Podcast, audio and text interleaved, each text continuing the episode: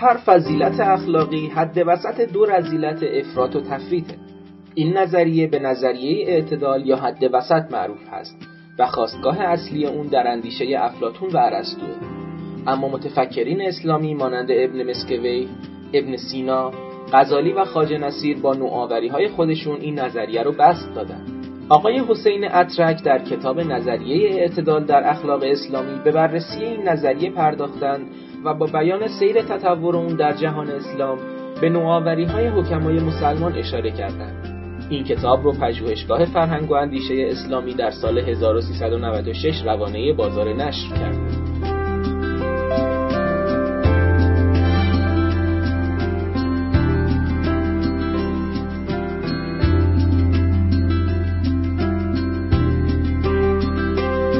به نام خدا. این دومین نشست از سلسله نشست‌های نقد کتاب ماست که در 17 اردیبهشت ماه 1396 برگزار شده. این برنامه در خانۀ اخلاقپژوهان جوان برگزار میشه و هدف اینه که در هر نشست نقد کتاب یک کتاب که به تازگی در حوزه اخلاق منتشر شده رو معرفی و نقد کنیم. در این نشست آقای دکتر محسن جوادی نظریه اعتدال در اخلاق اسلامی تألیف دکتر حسین اترک رو به بوته نقد میذارن.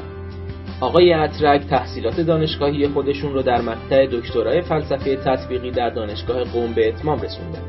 مدیریت نشریه دو فصل نامه تأملات فلسفی از جمله فعالیت‌های ایشونه. ایشون علاوه بر تدریس دروس دانشگاهی، به راهنمایی و مشاوره پایان نامه‌های دانشجویان نیز مشغولن و تا الان چندین جلد کتاب و مقاله رو به رشته تحریر درآوردن. کتاب وظیفه‌گرایی اخلاقی کانت دیگر تألیف ایشون در حوزه اخلاقه. آقای جوادی در کنار دروس متداول حوزه در دانشگاه تربیت مدرس تهران رشته فلسفه رو پیگیری کردند و در سال 1378 موفق به اخذ مدرک دکترا در این رشته شدند.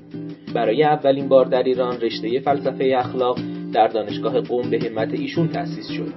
از آثار ایشون میشه به کتاب مسئله باید و هست و درآمدی بر خداشناسی فلسفی اشاره کرد. ایشون همکنون استاد فلسفه اخلاق در دانشگاه قم هستند.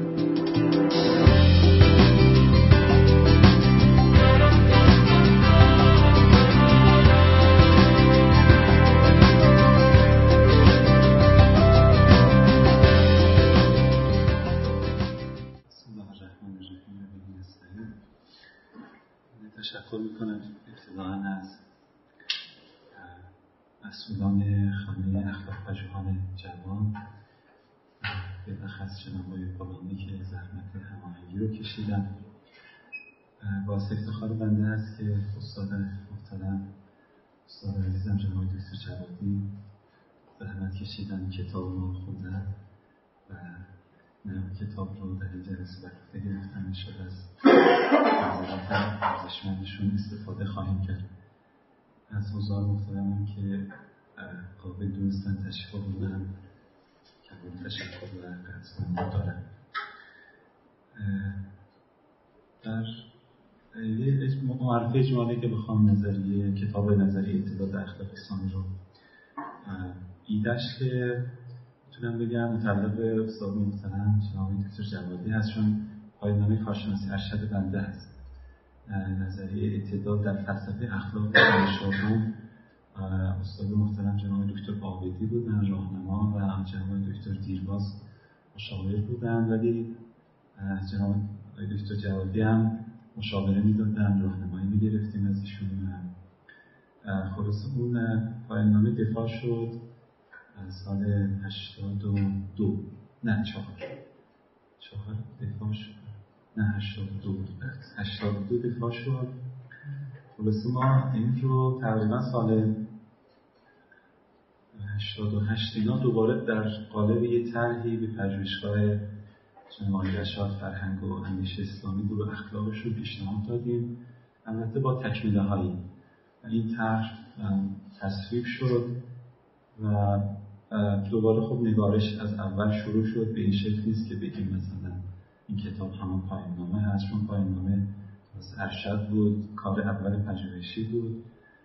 ما دوباره نگارش رو و تحقیقات رو شروع کردیم و به این شکل کار در اومد در نهایت.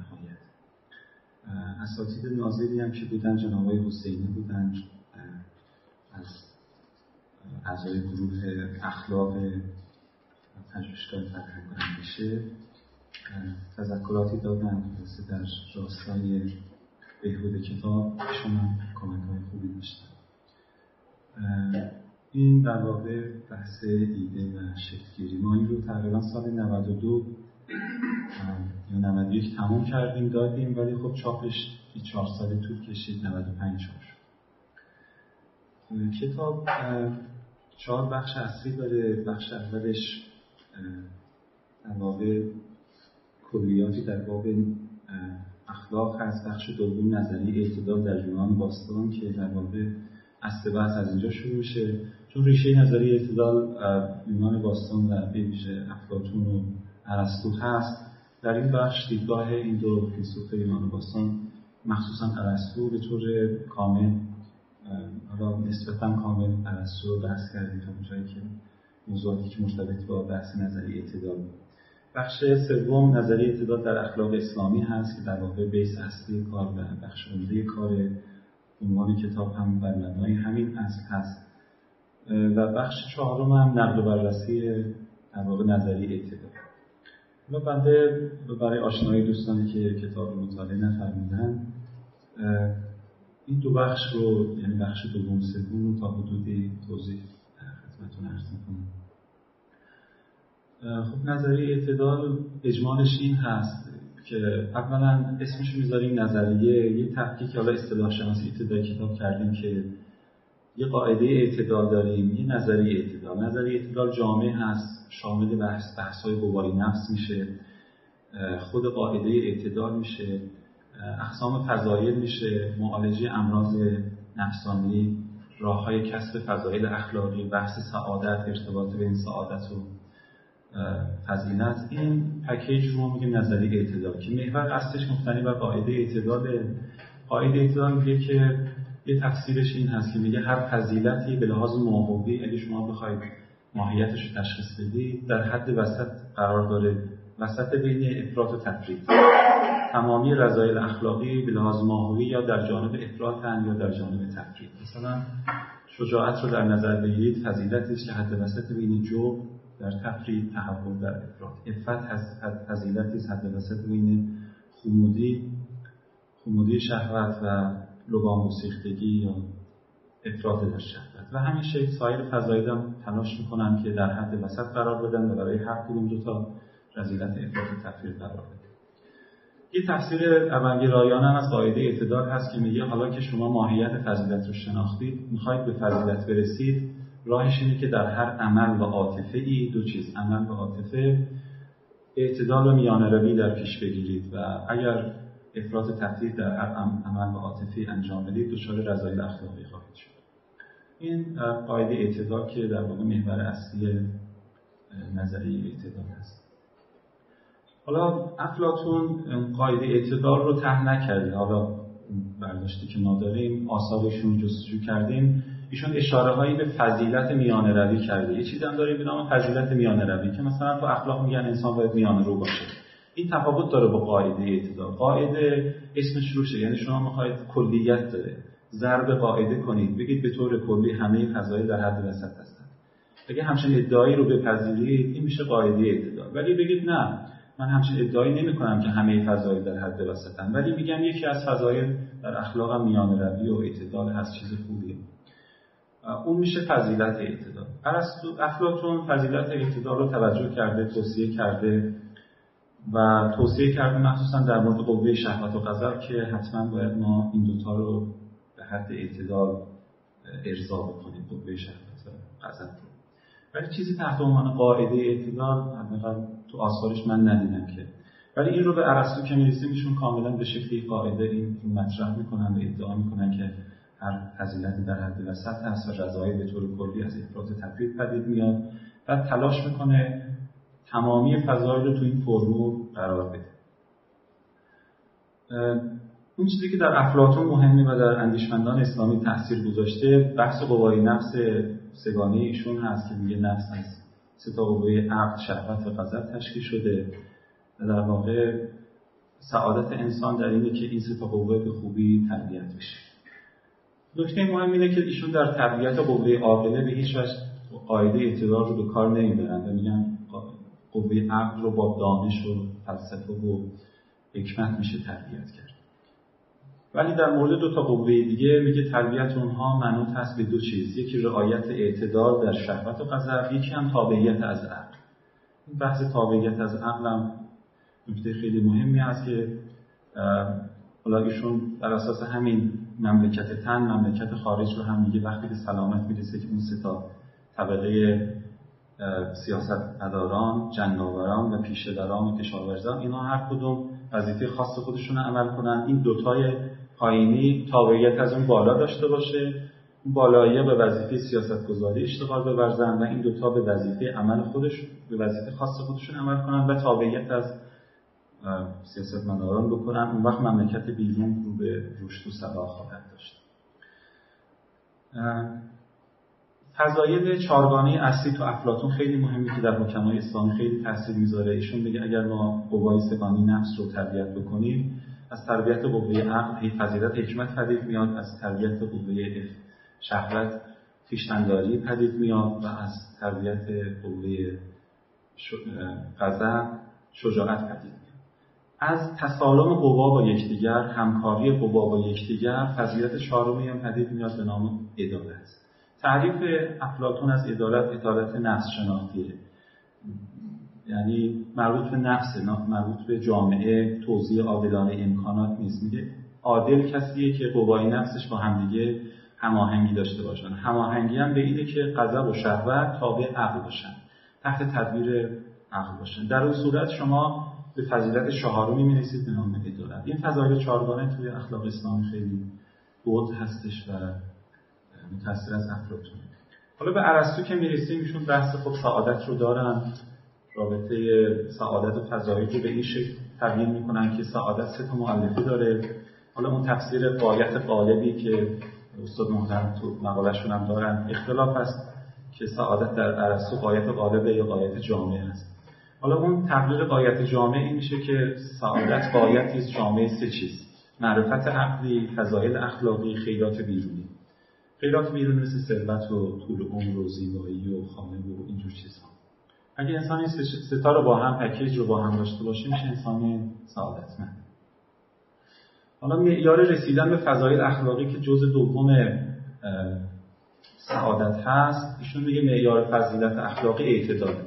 شما اگه میخواید به فضایل اخلاقی برسید، باید در همه اعمال و عواطف اعتدال رو انجام بدید. اعمال مثلا در خرج کردن پول، انسان اعتدال رو اگر رعایت کنه میشه فضیلت سخاوت، افراط بکنه میشه اسراف، تفریط بکنه مثلا میشه خسته.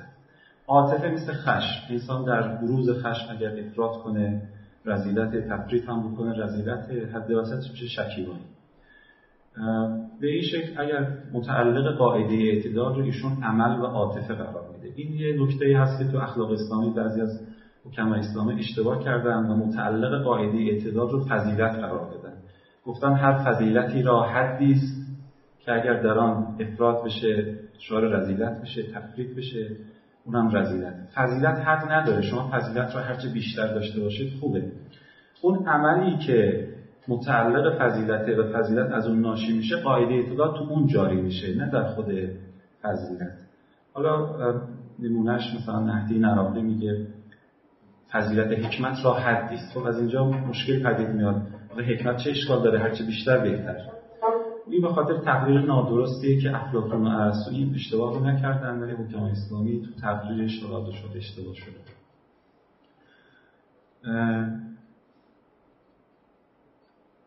بحث بعدی اینه که در نگاه اول به نظر میرسه قاعده اعتدال یک معیار صرفاً کمی هست. چون وقتی شما میگید حد وسط در واقع فضیلت، افراط و تفرید، واژه افراط و تفرید زیادی و کمیه دیگه. این به نظر میرسه که یعنی صرفاً توجه به کمیت داره. شما مثلا در مقدار خرج زیاد نباشه، کم هم نباشه، معتدل باشه. در مقدار خرج کردن پول زیاد نباشه، کم نباشه، معتدل باشه. در نگاه اول همچنین به نظر میرسه قاعده اعتدال صرفاً کمی هست. ولی خب ارسطو عام مقصودش وقتی بیشتر توجه می‌کنیم می‌بینیم که نه، مقصودش از اعتدال اهم از اعتدال کمی و کیفی هست. یعنی اعتدال کیفی رو هم در نظر داره، یعنی میخواد بگه که خیلی از رذایل اخلاقی ناشی از عدم رعایت کیفیت درست عمل هست. مثلا نمونهش در مورد خشم که 6 تا معیار میاره. میگه اگر شما خشم رو در زمان نادرست انجام بدید دچار رذیلت میشید. یعنی مثلا یکی الان توهین کرده شما نکردید، مثلا 2 ساعت دیگه ابراز خشم نسبت به او بکنید. موضوع درست، انسان مثلا نسبت به حیوانات خشم بگیره، نسبت به کودک خشم بگیره، اشخاص درست، مثلا نسبت به والدینش خشم بگیره. علت و انگیزه درست. گاهی اوقات رذایل اخلاقی ناشی از اینه که ما با انگیزه درست مثلا خشمگین نمیشیم یا به سبب منشأ درست، علت درست اون عمل رو انجام نمیدیم. گاهی رذایل اخلاقی به خاطر اینه که روش نادرسته. کاری با مقدار اندازه نداره، روش و شیوه نادرسته. مثلا روش درست این بود که شما صرفاً به گفتار اکتفا کنید ولی به ضرب و جرح مثلا اقدام کنید. و معیار ششم هم اندازه هست که همون میشه کمیت. در خشم گرفتن انسان مثلا اندازه درست رو هم باید رعایت بکنه.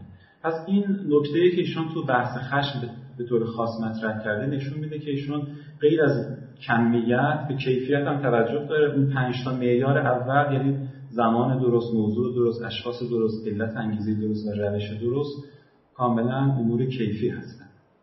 پس قاعده اعتدال گرچه در نگاه اول به خاطر واژه‌هایی مثل اعتدال، افراط، تفریط کمی می‌نماید، ولی مقصود اهم از اونه. لذا میتونیم یه قاعده جایگزین ارائه بکنیم و بگیم که قاعده اعتدال اینه: انسان در هر عمل و عاطفه‌ای باید حد درست را رعایت کند.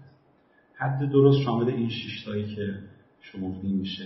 این تقریر میشه، حالا تقریر جایگزین است. قاعده اعتدال به جایی که بگیم حد اعتدال، چون اعتدال بیشتر یه چیزی کمی هست، بگیم حد درست یا حد تناسب، حد مناسب. در هر عمل و عاطفه انسان باید حد مناسبش رو رعایت کنه.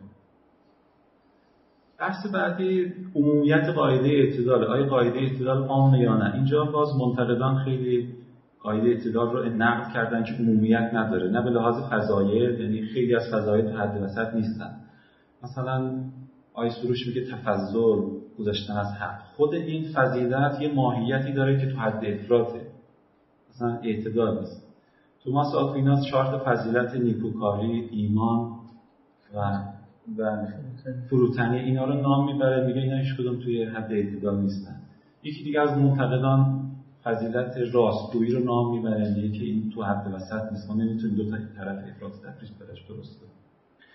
از اون طرف هم تو شمول رذایل بر افراط و تفرید هم نقد میکنن، میگن این حرفی که شما زدید همه رذایل اخلاقی ناشی از افراط و تفرید هم درست نیست. لذا عمومیت این که آیا قاعده اعتدال عمومیت داره یا نه یکی از محل‌های مهم بحثه.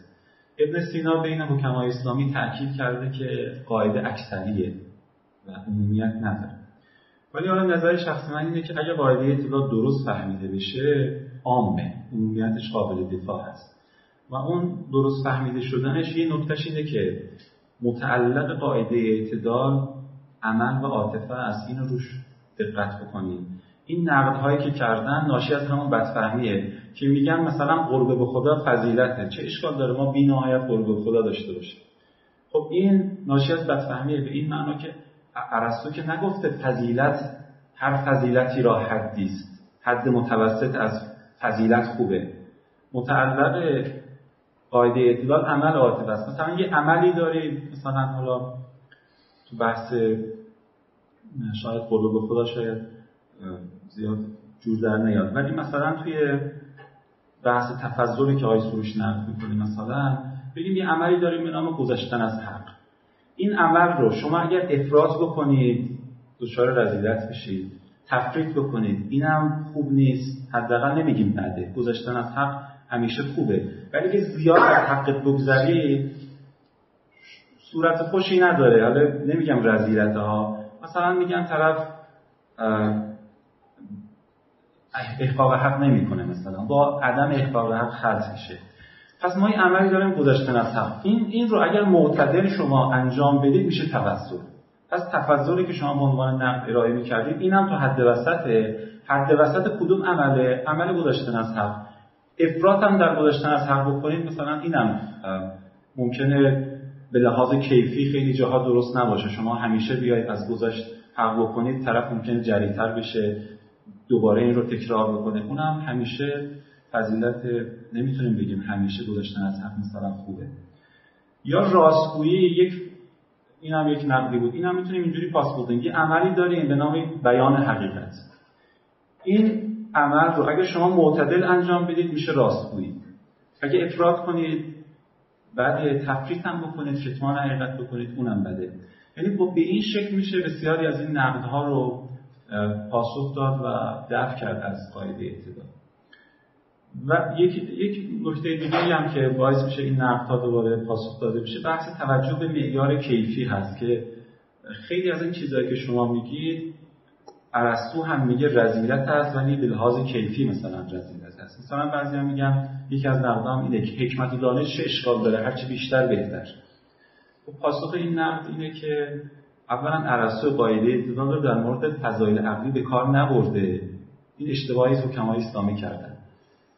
ارسطو گفته حکمت جزء فضایل عقلیه، من قاعده اعتدالم رو فقط در مورد فضایل اخلاقی به کار میبرم که ناظر به عمله، مربوط به عمله. پس اگر ما قاعده اعتدال رو، جایگاهش رو درست تشخیص بدیم، به نظر میرسه قاعده کلی. یه نکته دیگه هم تو بحث جایگاهش اینه که قاعده اعتدال معیار فضیلت است، نه قاعده درستی و نادرستی اعمال.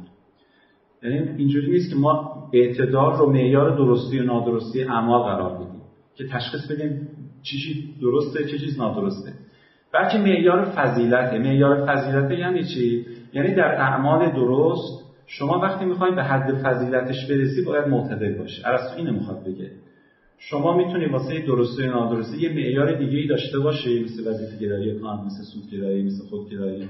اون جای خودش. بر اساس اون معیار اعمال درست رو تشخیص بدی. وقتی درست تشخیص دادی، حالا از خودت می‌پرسی به چه مقدار انجام بدم به فضیلت این عمل حد فضیلتش میرسم. ارسطو اینجاست که میگه قاعده اعتدال. پس جایگاه قاعده اعتدال در مورد اعمال درست هست. مثلا یکی از نقدهایی که میکنن، مثلا میگن خب اگر قاعده اعتدال عام باشه، پس مثلا زنا، دزدی، سرقت، حسد، اینا رو ما، ارسطو حرفش اینه که اینا رو ما به حد معتدل رفتار کنیم. مثلا تو کشتن افراط نکن، تفریط هم نکن، معتدل بکش. آره. خب این همچین نقد میکنه. خب اینم ناشی از همونه که ایشون خودش تأکید کرده که اینها عمل نادرستن و دست یازیدن به کم آنها هم غلط است. یعنی پس ایشون یه معیار دیگه‌ای تو ذهنش هست برای تشخیص و تفکیک درست و نادرست. حالا قاعده اعتدالش رو به عنوان صرفاً بحث فضیلت و تشخیص حد فضیلت در واقع بیان می‌کنه.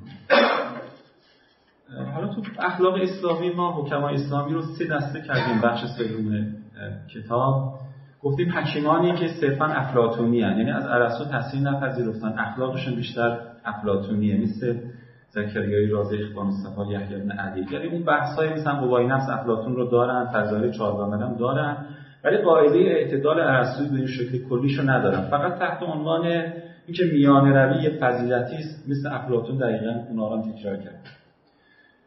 اینا یه دسته که اینا کمن. یه دسته هم افلاطونی ارسطویی ان که بحث قوای نفس و فضایل چهارگانه و تعریف عدالت رو از افلاطون گرفتن. قاعده اعتدال رو، فهرست فضایل و رذایل اخلاقی رو از ارسطو گرفتن. اینا هم سه گروه کردیم. کسانی که صرفاً شارحن، که اصلا تو کتاباشون کاملا میگن قال ارسطاطالیس و انا اقول، مثلا ابوالحسن آمری صرفاً شارح. فارابی را جزو شارحان قرار دادیم به خاطر اینکه توی نظریه اعتدال اونجوری که ما بررسی کردیم نکته ابتکاری نداشت. ابن حزم هم همچنین.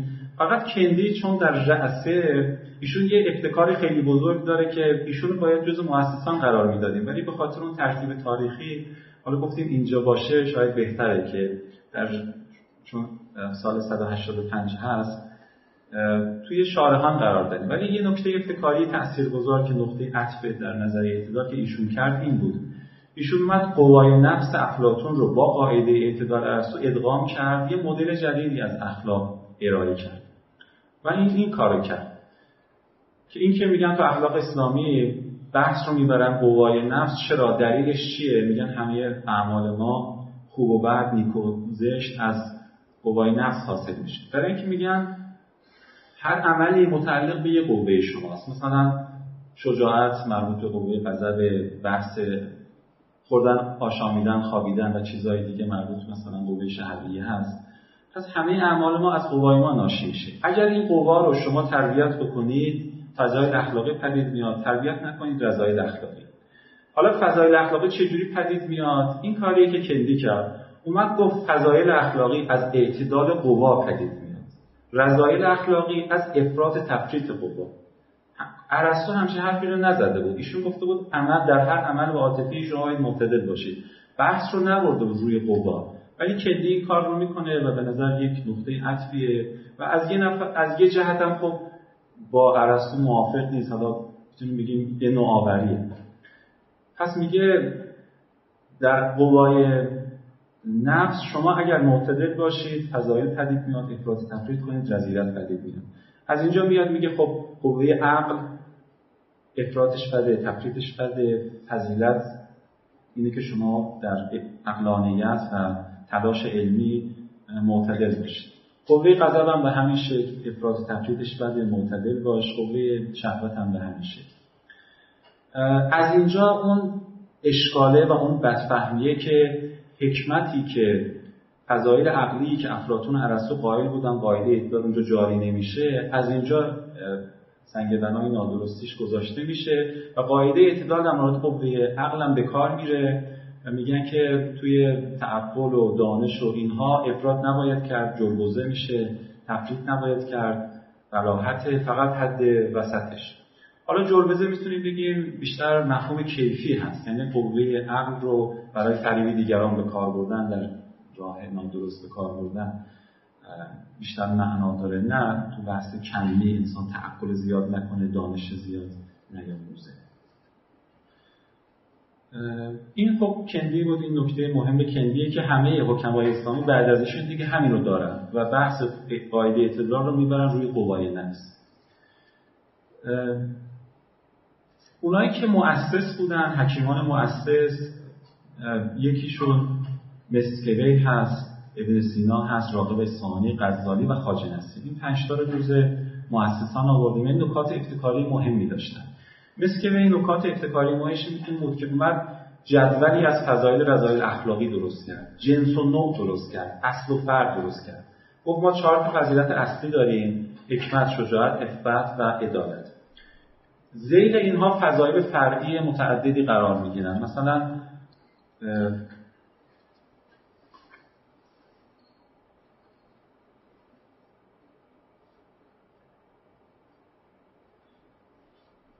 زید حکمت مثلا فضایلی مثل زکا، زوج، تعقل، سرعت فهم، صفای ذهن، سهولت تعلم 6 تا قرار داد.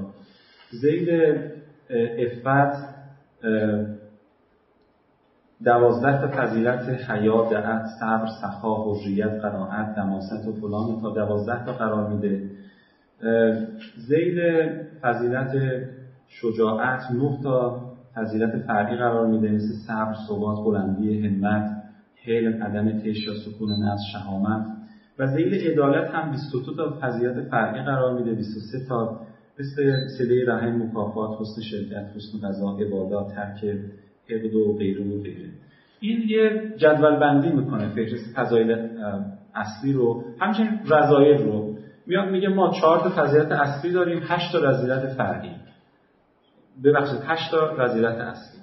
شجاع حکمت دو طرفش بلاهت و جلوزه هست، عفت دو طرفش خمودی، شهوت و لگام گسیختگی هست، شجاعت هم دو طرفش تحول و جبن هست، عدالت هم ظلم و انظلام. در نتیجه 8 تا فضیلت اصلی، 4 تا فضیلت اصلی و زید هر یک از اینها فضایل رضایل فرعی قرار میگیرن.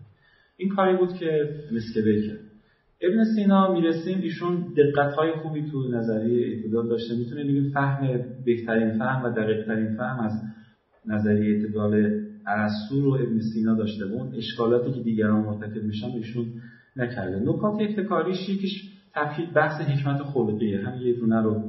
یه اشتباهی که حکمای اسلامی مرتکب میشن، ببینید ما میگیم فضایل اخلاقی 4 تاست: حکمت، خب حکمت فضیلت اخلاقیه. حکمت یعنی چی؟ یعنی مثلا تو تعریفش میگن علم به حقایق اشیا. خب این ربطی به اخلاق نداره، این میشه همون حکمت نظری دیگه. ابن سینا میاد میگه آقا شما میایید اول میگید فلسفه تقسیم میشه به حکمت عملی، حکمت نظری. حکمت نظری یعنی علم به حقایق اشیا، بعد حکمت عملی هم قسیم اونه. پس حکمت نظری به معنای علم به حقایق اشیا قسیم حکمت عملیه، اون دیگه رفت کنار. حکمت عملی تقسیم میشه به اخلاق، تدبیر منزل، سیاست مدن. اخلاق میگه 4 تا فضیلت داریم: حکمت، شجاعت، عفت، عدالت. پس این حکمتی که ذیل اخلاقه باید تعریف اخلاقی داشته باشه، نه بگیم که این حکمت همون حکمت نظریه که در ابتدا قسیم حکمت عملی بود. لذا میگه این حکمتی که تو اخلاق داری این حکمت خلقیه، یعنی حسن تدبیر، یعنی نفس شما بتونه قوه شهوت و غضب رو خوب تدبیر کنه، این کار رو انجام بده، فضیلت حکمت خلقی پدید بیاد. لذا یه اصطلاحی رو جعل می‌کنن تحت عنوان حکمت خلقی و اون اشتباهی که دیگران مرتکب شدن رو ایشون اصلاح می‌کنن. نکته دیگر در ایشون تأکید بر اکثری بودن قاعده اعتدال هست. راغب اصفهانی که میرسیم ایشون غیر از این 4 فضیلت اصلی که افلاطونیه 4 فضیلت قرآنی ذکر می‌کنه تحت عنوان فضایل توفیقی: توفیق، رشد، تسدید، تأیید، که میگه ما برای اینکه به فضایل اخلاقی برسیم این 4 تا لازم. اگه به سعادت اخروی بخوایم برسیم این 4 تا توفیق الهی، رشد الهی، تسدید الهی و تأیید الهی که همش واژگانی است که از آیات قرآنی گرفتن لازم است. به بله ایشون واقعا اون از ذریعه الی مکارم شریعشون خیلی از جهت اینکه تلفیق بسیار زیبایی بین اخلاق قرآنی و اخلاق فلسفی کردن خیلی زیبا هست. به غزالی که میرسیم نکته افتکاری غزالی این بود که اومد قاعده اعتدال رو تأییدات نقلی، آیات، روایات متعددی آورد که نشون بده این قاعده اعتدال و نظریه اعتدال کاملا قرآنیه، کاملا دینیه. در تأییدش مثلا آیه لا تجعل یدک مغلولة الی عنقک ولا تبسطها کل البسط میگه تو خرج کردن نه زیاد نه کم، حد اعتدال. اشداء علی الکفار رحماء بینهم، تو غضب نه زیاد نه کم. خیر الامور وسطها این دیگه معروف‌ترین روایتی است که ایشون میاره. به این شکل آیات متعددی رو در تأیید نظریه اعتدال و قاعده اعتدال میاره. و نکته دیگه که ایشون کرد به خاطر اون جهت عرفانیش به غیر از فضایل 4گانه افلاطونی، به غیر از فضایل توفیقی راغب اصفهانی، فضایل صوفیانه هم اضافه میکنه، مثل توبه، صبر، شکر، رجا، خوف، فقر، زهد، محاسبه، مراقبه، توحید، توکل، محبت، اخلاص، صدق و چیزهای دیگه. این هم در واقع نکته افتکاری غزالیه. به خواجه نصیر که میرسه ایشون یه نکته خیلی خیلی در واقع میگم نکته عطف، آنچه که ارسطو تو قاعده‌اش انجام نداده بود و اون توجه کرده بود به اینکه اعتدال امر کیفیه، اینو هست، ولی این رو نتونست رو تو قاعده قرار بده. قاعده چی بود؟ میگفت در هر عملی معتدل باش، افراط تفرید نکن. افراط تفرید و اعتدال هم مفاهیم کمی هستند. تو این قاعده معیار کیفیت رو نگنجیده بود، ولی خواجه نصیر میاد میگنجونه، میگه که آقا همه رذایل اخلاقی ناشی از 2 تا انحرافن: انحراف کمی، انحراف کیفی. از همینجا معیار کیفیت رو اضافه می‌کنه قاعده اعتدال. بعد میگه انحراف کیفی یا به افراط است یا به تفرید. به انحراف کیفی اسمش رداعت است. مفهوم رداعت رو به نظر میرسه اولین بار ایشون طرح می‌کنه به عنوان انحراف کیفی از در اعمال. بعد میگه پس اجناس عالی رضایل 3 تاست: افراط، تفرید، رداعت. این خلاف حرف مسکویه و ارسطوئه. مسکویه میگه اجناس عالی رضایل 8 است، ایشون میگه 3 است. بعد میگه 3 تا قوه نفس هم داریم، 3 تا نقطه. در نتیجه اجناس عالی رضایل میتونیم بگیم به یه اعتباری هم نقطه است. هر قوه نفسی یا افراط میکنه یا تفرید میکنه یا رداعت. در نتیجه اجناس عالی رضایل و همه رضایل از این 3 تا جنس عالی افراط، تفرید، رداعت پدید میاد. در مجموع میتونیم بگیم جنس عالی نقطه است. یه افتکاری دیگه‌ای هم میکنه ایشون، تعریف جدیدی از عدالت میاره بر اساس تقسیم بندی که متأثر از ابن سینا است. ابن سینا قوای نفس رو خیلی خوب، جامع و کامل تقسیم بندی میکنه که دیگران به این شکل کامل تقسیم بندی نکردن. و اون ابهاماتی که چرا این همه تشتت آرا در تقسیم بندی بابای نفس هست رو توی تقسیم بندی ابن سینا انسان واقعا پاسخش رو می‌دونه. خواجه نصیر از اون متأثر میشه، میاد میگه بابای نفس ما عقل، شهوت، غضب. عقل هم خودش دو جوره، عقل عملی، عقل نظری. از اعتدال عقل نظری حکمت پدید میاد، از اعتدال عقل عملی عدالت پدید میاد. از اون دو تا هم که شهوت و غضب. ببینید تفاوتش اینه که عدالت اینجا میشه فضیلت عقل عملی. تو افلاطون عدالت فضیلت جامعه بود، اینجا عدالت فضیلت عقل عملی. این یه تعریفیه که بعد ایشون میگه که عقل عملی حاکم بر حتی عقل نظری به سه تا قوه دیگه، دو تا قوه دیگه، شهوت و غضبه. یعنی عقل عملی است که باید حاکم باشه، به عقل نظری بگه چه مقدار، چه میزان، برو دنبال دانش، تعقل، به شهوت بگه، به غضب بگه. این تعریف خاصی از حکمت از عملکرد قوه عقل عملی یه تعریف خاصی میکنه و فضیلت عدالت هم در واقع یه تعریف خاصی ارائه میکنه. این هم توی خواجه نصیر ما نکته ابتکاریشون هست. بقیه رو جز تابعان آوردیم، مثل جلال الدین درانهی، مثل قرمه بی، مثل دشتکی، مثل فانی کشفیری، مثل نرابی ها و متأخرین حضرت امام و حسن قزینی تا حسن قزینی رفت که حالا باز متأخرترش هم معاصران هم شاید باشن. اینا بیشتر همون حرفای دیگران رو، قبلی‌ها رو گفتن، مؤسسان رو گفتن، ولی تک و توک مثلا یه نقدی داشتن. از بین اینها فانی کشمیری مثلا شاید نکات ابتکاری و نکات ریزش خوبه. مثلا یکیش اینه که ایشون دیگه اجناس عالی رضایی 12 تاست، نه 8 تا که مسکی به گفته بود. به این اعتبار که مثلا میگه که ما 4 تا قوه داریم، عقل نظری، عقل عملی، شهوت و غضب. خواجه نصیر هم گفته بود اجناس عالی رضایی 3 تاست، افراد، تفرید، رداعت، 3-4 تا 12 تا. پس اجناس عالی رضایی میشن 12 تا. این نکات ریز به این شکلی دارن دیگران، نمیشه گفت تابع محضند، ولی خب چون زیاد تاثیرگذار نیست، زیاد نقطه اصل نبوده، اینا همش رو زید تابعان آوردیم. بخش آخر هم نقد و ارزیابی نظریه اعتدال هست بر اساس معیارهای توجیه، انسجام، سادگی. نظریه رو نقد و بررسی کردیم و بعضی از نقدهایی که به نظر وارد نیست رو پاسخ دادیم و جنبندی صورت گرفته در مورد نظریه اعتدال. در کل میشه جنبندی کرد که نظریه اعتدال به خاطر سادگیش، به خاطر اینکه با در واقع عموم مردم خیلی راحت میتونه ارتباط برقرار کنه و همه به تعبیر این رو تایید میکنن، چندان نیاز به اثبات نداره شما بیایید اثبات کنید مثلا حد وسط در هر کاری فضیلت. اکثر انسان ها با این موافق هستن مگر اینکه فیلسوفانی که دقت نظر خاصی داشته باشن. به خاطر سادگیش نظریه خیلی مفیدی و کارآمدی هست، ولی اشکالاتی هم داره. مثلا یک مهمترین اشکالش اینه که تشخیص حد وسط همیشه سخته. شما نمیتونید واقعا میگید آقا من افراط نمیکنم، من دارم درس میخونم، من هنوز کمم دارم میخونم، ولی خانمت میگه نه تو افراط میکنی. اون یکی میگه من به اندازه دارم غذا میخورم، اون میگه نه شما داری افراط. تشخیص حد وسط همیشه سخته. ارسطو اینجا یه حرف کلی زده، گفته عقل عملی میتونه تشخیص بده، ولی دیگه چه جوری، به چه میزان، این رو توضیح نداده. مثلا اینجا ما اگه بخوایم تو مشکلات اخلاقی، تعارضات اخلاقی، این نظریه زیاد کارآمد نیست، چون نمیتونه دقیق مشخص کنه حد درست چیه. ولی خب در روال عادی امور مفیده. هر کسی واقعا خودش میتونه تشخیص بده آقا من دارم الان دیگه زیاده روی میکنم تو این کار یا دارم تفریط میکنم.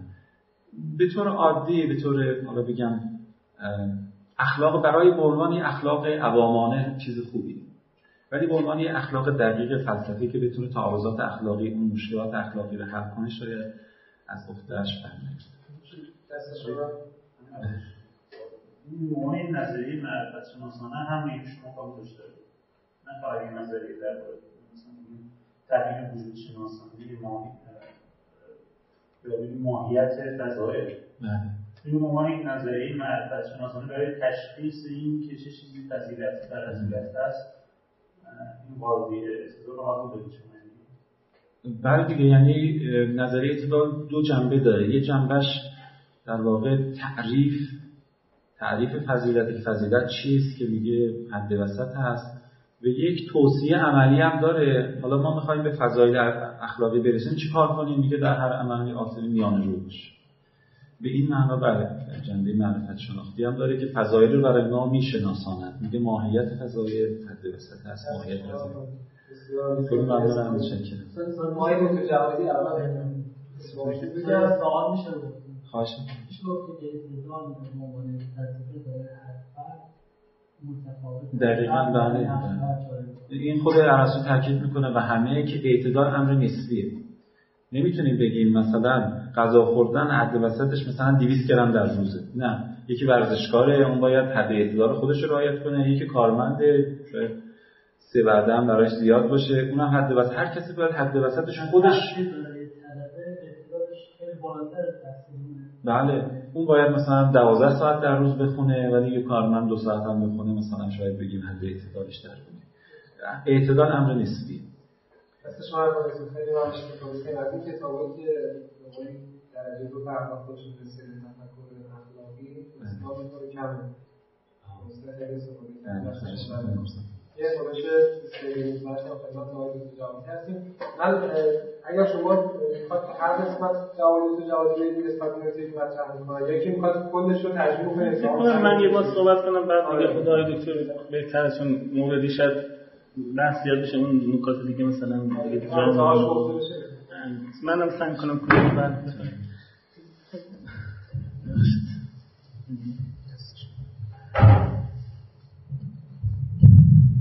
بسم الله الرحمن الرحیم الحمدلله رب العالمین صلی الله علی محمد و آله الطاهرین اللهم صل علی محمد و آله محمد. تشکر می‌کنم از دوستان مجموعه که زحمت تدارک و برگزاری این جلسه رو عهده داشتن و تشکر خاص می‌کنم از آقای دکتر اترک که زحمت در واقع مسیر نسبتاً طولانی رو از درجان تا اینجا قبول کردن و تشریف آوردن. خیلی خوشحالم که این فرصت برای منم فراهم شد که چند دقیقه خدمت دوستان در مورد این کتاب باشم. خب من خدمت آقای دکتر اترک همونطور که خودشون اشاره کردن فکر کنم سال 80 و اینا آشنایی داشتیم و در واقع در خدمتشون بودیم.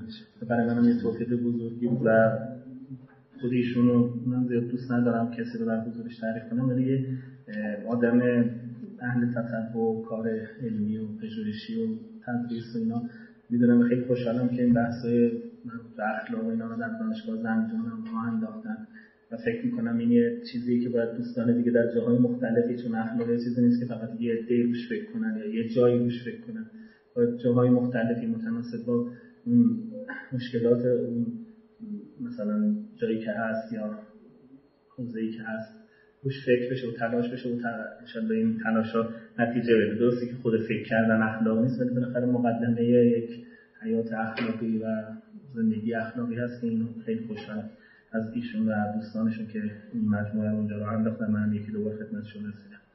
این کتاب واقعا کتاب خوب خواندنیه.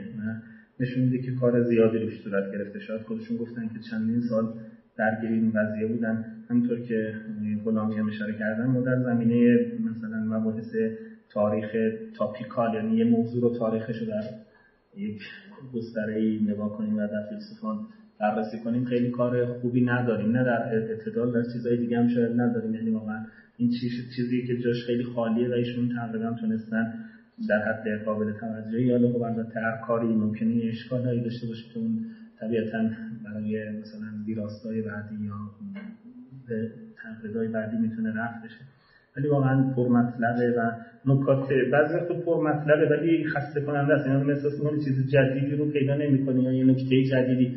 یه کتاب خوبی هستش که حداقل در مثلا 200 صفحه‌ای که می‌نویسن 2 تا نکته جدید هم باشه. نکات جدید اینجوری نیست که مثلا 200 صفحه همش نکته جدید باشه. هیچ کسی همچین کاری رو نمی‌تونه انجام بده. کار فیلسوف یا فیلسوفان بزرگ هم نیست که همش ابتکار باشه. مثلا شما از کارم نگاه کنید خیلی جهان رو فلان تغییر مطلبی، ولی خب توان و هنر متصادر اینه که گاهی یه نکاتی رو برطرح میکنه که میتونه چالش‌های فراوانی رو ایجاد کنه یا در واقع برای حل بکنه. این مواردی از این دست، یعنی توجه به نکاتی که تأمل برانگیزن، حالا غفلت شده ازشون در این بحث اخلاق هم در این کتاب وجود داره نمونه‌هاشون، اینم خیلی خوبه. نمی‌تونم که در واقع عرض کردم کتاب خوشخوانی و ان شاءالله که دوستان هم از خوندن این کتاب بعد از خوندنش بعضی کتابا می‌خونه بعدش احساس می‌کنه نمی‌خوندم چرا حرفی نمی‌کرد و فقط شاید وقتش گرفته شد، ولی این کتاب اونجوری نیست. حالا یه چند تا نکته رو من از باب این که هم به کارهای آقای دکتر اترک علاقه دارم و شکوفایی و رونق گرفتن کار ایشون رو به معنا شاید مثل خودشون خوشحال میشم که این کار اتفاق بیفته و تلاشم هم هست که کار دوستان همچین زمینه‌ای براشون پیش بیاد که بتونن ابداعات و ابتکارات فراوانی داشته باشن. از این جهت چند تا می‌گفتم خدمت شما عرض می‌کنم، ولی خب طبیعتاً شاید این نکات بعضی‌هاشون از سوء فهم من از این کتاب صورت گرفته باشه، چون من زمان خیلی زیادی رو نداشتم به خاطر این گرفتاری‌هایی که داشتم، ولی مقداری که خوندم و شاید تونستم خدمت شما عرض می‌کنم، چون از نکاتش هم بعد از اینکه یعنی شما این کتابی که نوشتید یا تحویل دادید یکی دو تا کار خوب به انگلیسی در زمینه نظریه اعتدال یا همین گلدن مین یا گلدن رول در اومد. یکیش مال گنسلر بود که خب اسمش هم هست، من یادداشت کردم اسمش از Ethics and Golden Rule، یعنی در واقع اخلاق و همین گلدن رول که شما کار کردید. یک کتاب دیگه هم هست باز اون یکم فنی‌تره، کارهای گنسلر یکم ساده‌تره و مثلا شاید خیلی بعضیش خوبه ولی خب خیلی شاید مثلا اونجور به خطای فنی نداره. ولی یکی دیگه هست The Golden Rule که من از کسی به اسم جفری وارد هست که من مشخصاتش میدم خدمت شما، هر دو تاشون هم توی اینترنت قابل دسترسی بودن. اینا هم بد نیست که زمینه این یعنی بعد برای تکمیل کارتون بهش مطالعه داشته باشید و استفاده‌ای ازش داشته باشید. چند تا نکته مربوط به صورت‌بندی این کتاب خدمت شما عرض می‌کنم، بعد یک دو تا نکته راجع به محتوا. به نظر من گاهی وقت مقدمات شما نسبت به این عنوان زیاده، یعنی مثلا شاید این نکاتی رو که الان مطرح کردید اون فضا یا زمان یا اون حجمی رو که اختصاص دادید به بعضی مقدماتی که شاید جای دیگه هم مقدمات قابل دسترسی هست، شاید هم به اقتضای طرحنامه‌ای بوده که مثلا باید نوشیدین نشه نمی‌دونم چجوری بوده، ولی اگه اون‌ها رو مثلا وقت می‌ذاشتید برای یه جنبه نکاتی که الان طرح کردید ابتکاری نه تا اینا شاید خیلی فضای مناسبتری رو ایجاد می‌کرد برای یه کار در واقع. به نظر من گاهی وقتا اینجوریه مثلا که میشد بعضی قسمتاش نیازی نبود.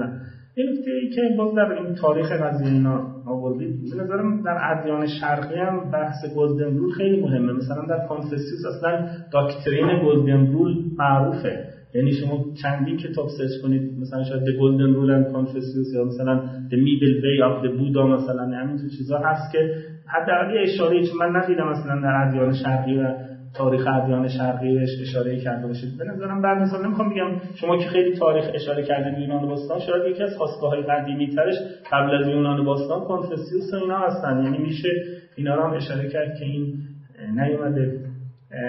در بخش تاریخ اسلامیش هم به نظرم جای فخر رازی خالیه، در حالی که شاید مثلا شما از ملا صدرایی قسمتایی رو نقل کردید، من نگاه کردم همون حرفایی که ملا صدرا از المشاربه چی اسم کتاب الحکمت چیزه که فخر رازی نه اسمش آره بله از این کتاب یا از کتاب اخلاقش نقل میکنه و به نظرم ریشه اصلیش در اونجا هست و خوب بود. به چه اشاره‌ای من ندیدم بهش شده باشه، چون شاید به کمتر از اونش گاهی اشاره شده، ولی فخررازی احتمالاً مورد غفلت قرار گرفته، من بد نیست بهش اشاره بکنیم. گاهی وقتا به نظر من آدم دقیق میخونه متوجه میشه، یه کاش یه توضیحات بهتری میدادید. مثلا همین میان حد وسط و قاعده اعتدال چه فرقیه، مثلا ما میگیم گلدن میل، گلدن رول یا مثلا مادریشن، اینا یه مقداری آدم میخونه متوجه میشه که مثلا منظورتون چیه قاعده اعتدالی، ولی یه جایی به عنوان بندی فصلی پاراگرافی عنوان بخوره که مثلا تفاوتشون اینه خیلی واضحه.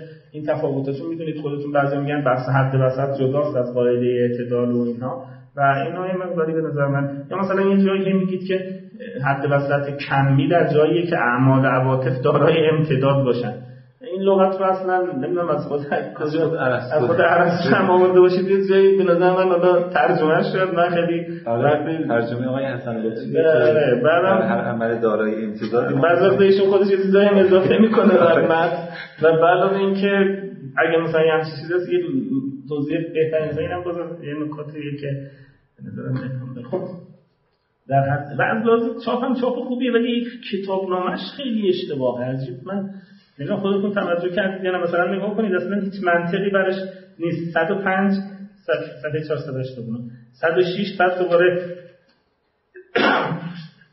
دوباره 118 فارسی اصلا نه حروف الفبایی نه ترجمه‌ای که اون ویراستاری فنی که توی متن انجام دادن یهو اصلا کلا اصلا حتی اشتباهات مثلا ابتدایی در واقع مقالات اون تیتر مقالات حذف شده هر حال نه که آدم میکنه. بعد دوباره مثلا تمام این چیزایی که استانداردهای معروف ویرایش اصلا رعایت نشده. در بخش انگلیسیش ویراستار زحمت کشیده ولی به نظرم تو بخش انگلیسیش وارد نبوده و این اشکالات خیلی فاحشی داره که مقداری روال چاپ رو خب از این نکات بگذاریم. من اینو مربوط به شما شاید خیلیش نباشه ولی خب چون کتاب شما از خودتون باید اون رو سه آخر یه نظارتی بکنید که اینجور اشتباهات هم پیش نیاد. خیلی اشتباهات این کشید. اما چند تا نکته محتوایی که شاید بیشتر زمینه بحثی باشه دوستانم سعی کنم تمام کنم دوستانم نظراتشون بگن. الان تو بیانتون بود که به اصطلاح مثلا میگید که بحث نظریه اعتدال اینا بیشتر برای این نیست که ما بدونیم چه کاری درسته چه کاری نادرسته، بیشتر برای اینه که اگه یک کاری درسته ما ببینیم چه چیزی درش چه مقدارش فضیلتی همه. این به نظرم یه مقدار پیچیدگی بیشتری داره و به این اندازه شاید نشه مثلا ازش صحبت کرد چون این جوهر اخلاق فضیلت رو در واقع نادیده میگیره. اخلاق فضیلت یعنی چی؟ یعنی شما بر اساس اون ملکات و فضایلی که دارید که یکیش مثلا همین حکمت عملیه یا مثلا عفت خودش مسیر درستی رو به شما تا حدی نشون میده. یعنی در واقع درست و نادرست عنوان فرعیه. لازم نیست ما اول بدونیم چه کاری درسته چه کاری نادرسته تا فقط. اما نکته شما در مورد دو سه مورد که اشاره کردید درسته نظرم خود در اصل مشکل رو داره. یعنی مشکل داره که مثلا توی فحشا و این دو سه مثالی که زدید خب خودش میگه که اینا همیشه اینجوری هم فلان، ولی این معناش این نیست که در جاهای دیگه هم همین رو توسعه بدیم. یعنی در واقع در اصل مثلا تفاوت حکمت من به نظر میاد نکته‌ای که شما ازش غفلت کردید در این بحث آخر بیانتون بود نقش خود فرانسیس فوکو تو این رساله توضیح داده نشده. یعنی در واقع اون که گفتید که اشکال هم هست که مثلا سخت فهم حد وسط اینا، ولی خب اگه یه مقداری راجع به اون خود فرانسیس مثلا تو کاری که ریو اینا کردن در فرانسیس که مثلا چجور میفهمیم چه چیزی درسته چه چیزی نادرسته زمان درستش چیه نمیدونم مورد مناسبش چیه از این تعبیرایی که داشتید. حالا من نمیخوام دفاع کنم بگم همه حرفای درست همه حرفاش هم درسته ولی ورود کرده یعنی متوجه این مسئله شده که باید به این بپردازم. این آقای راکی منو پرسیدن که معرفت شناسان است یا نه، شاید من نظرشون اینه که بالاخره این نظریه اعتدال در مورد مسیر اخلاقی من چه؟ اگه من فقط بحثم اینه که یه کالکولیشن کنم فضایلی رو در خودم این بیشتر میشه بحث تربیتی، بحث اخلاق نمیشه. بحث اخلاق جوهرش فهم مسیر درسته. این نمیتونیم همش رو واگذار کنیم. یعنی بگیم اول یه جای دیگه اونم با اخلاق فضیلت. به نظر من یه جایی تعبیرای اینجوری مثلا صفحه این توی بیانتون هم بود ولی صفحه 131 بود فکر کنم. این تعبیری من باید یه جوری یکم کم چیزتر بشه، کم جلوتر بشه چون یه مقداری کلیتش که مثلا یه همچین چیزی بگیم شاید. داره من برداشتم اینه، یعنی فهم من از اخلاق ارسطویی اینجوریه که این یه چالشی براش هست که خب اگه تو اینجوری میگی که من مثلا مسیر اخلاقی یا هدایت اخلاقی رو یا حیات اخلاقی رو از طریق اون فرانسیس و ویرچوهای حکمت عملی میگیرم خب پس چرا میگی که در 3-4 مورد نباید هیچ وقت مثلا چیز کرد زمان مناسب مکان مناسب نداره؟ این یه چالش هست که اینو باید توضیح بدم. اما این معنای این چالش این نیستش که ما اون رو عمده کنیم بودش کنیم بعد بگیم پس در موردهای دیگه هم همین چیزی میگی. این یه چیزیه که اگر شما یه فهمشی داشتید بعداً بفهمید ولی من فکر می‌کنم گوش بدید. همین یه دو تا نکته راجع به بحث عدالت شما در اینجا داشتید. چون من اخیراً این رساله یعنی در واقع عدالت ارسطویی مقدار دقیق‌تر داشتم می‌خوندم برای یه مناسبتی. یه جا صفحه 205 که میگید که تعریف عدالت در فارابی ارسطویی نیست. و یه جام صفحه 416 که معامله عدالت رو بحث می‌کنیم. و الانم تو بیانتون بود که مثلا میگید که عدالت توزیعی، توزیع امکانات، اینا ربطی به بحث‌های اخلاقی چون نداره. این نظریه شاید دقت بیشتری روش بکنیم، اینجوری میشه.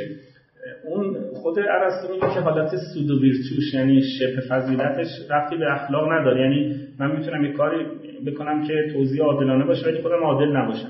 یعنی استحقاق مردم رو رعایت کنم و مثلا پولشون اندازه بدم فلان، ولی فضیلت عدالت رو نداشته باشم. مثل هر سودو ویرتوی دیگه، شبه ویرتوی دیگه. در بحث شجاعت هم من میتونم شجاع باشم ولی فضیلت شجاعت رو نداشته باشم. کارهای شجاعانه کنم یا با سختی. خود ابن مسکویه بحث قشنگی داره که چجور میشه سود و ویرتو باشه یا ویرتو نباشه. 8 تا وجه رو میگه که مثلا این 8 چیز ممکنه باعث بشه که یه چیزی شکل ویرتو باشه ولی خود ویرتو نباشه. اینو توی تهذیب الاخلاق داره. و اون چیزی که ارسطو میگه در عدالت، به نظر من همینطور در ابن مسکویه این نیستش که در عدالت توزیعی یا عدالت جزایی که شما گفتید بحث عدالت اخلاقی نیست.